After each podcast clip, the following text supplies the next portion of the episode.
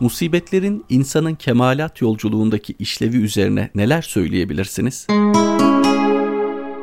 Cenab-ı Hak herkese bir arş-ı kemal tayin etmiştir. Bir kemalat noktası. Her insanın bir arş-ı kemali vardır derler. İnsan kendi ibadet ve hizmetleriyle o arş-ı kemalini yakalayamazsa Cenab-ı Hak musibetler marifetiyle insanı desteklemekte ve kendisi için takdir etmiş olduğu kemal noktasına kişiyi ulaştırmaktadır. Daha açıkçası kader, musibetler aracılığıyla kişinin manevi yolculuğunu hızlandırmaktadır. Hiçbir zorluğa katlanmamış bir insanın kendi kemaline erişmesi düşünülemez. Musibetlerle kamil insanlar arasında birbirini besleyen iki türlü ilişki vardır. Kamil insanların yaşadıkları musibetler büyük olur ve büyük musibetler insanın kemalatına büyük katkılar yapar. Acı onu çekeni mükemmelliğe doğru iletir. Tıpkı çürümeye başlayan tohumun yeşermeye yönelmesi gibi. Peygamberlerle velilerin hayat sayfalarına göz gezdirdiğimizde aynı hakikatle karşılaşırız. Mesela Yusuf Aleyhisselam için diyebilir miyiz?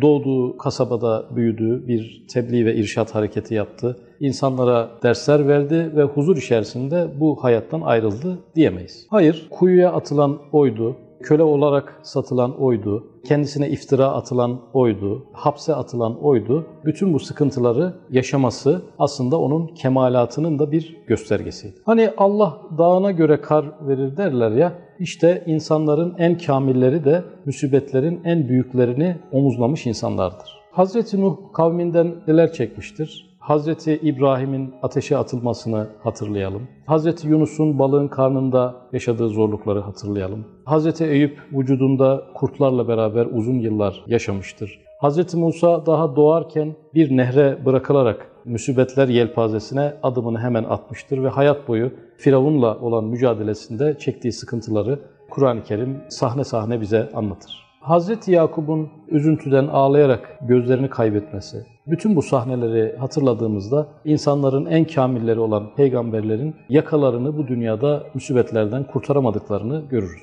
Bir de Peygamberimiz Aleyhisselatü Vesselam'ın yaşadığı hayatı düşünelim. Adeta bütün sahneleri musibetlerle örülmüş, çok çeşitli zorluklarla süslenmiş olduğunu görürüz. Babasını kaybetmiş daha doğmadan, ardından annesini kaybetmiş. Artık kendisini himaye eden bir dedesi var. Çok yakın bir zamanda onu kaybetmiş. Ardından kendisini himaye eden amcası var. Çok kısa bir süre sonra amcası vefat etmiş. Hazreti Hatice ile biraz mutluluğu yakalıyor, biraz felaha eriyor olduğu dönemde Hazreti Hatice vefat etmiş. Kendi evlatlarını kendi eliyle toprağa emanet etmiş. Savaşmış, yaralanmış, oldukça zor günler geçirmiş. Her an ölüm tehlikesi altında yaşamış. Çok sevdiği, çok değer verdiği, her biri Kur'an hafızı olan 72 arkadaşı aynı olayda şehit edilmiş. Kendisine Mecnun denmiş, sahir denmiş, başına işkembeler konulmuş, şehrinden çıkarılmış, eşine iftiralar atılmış.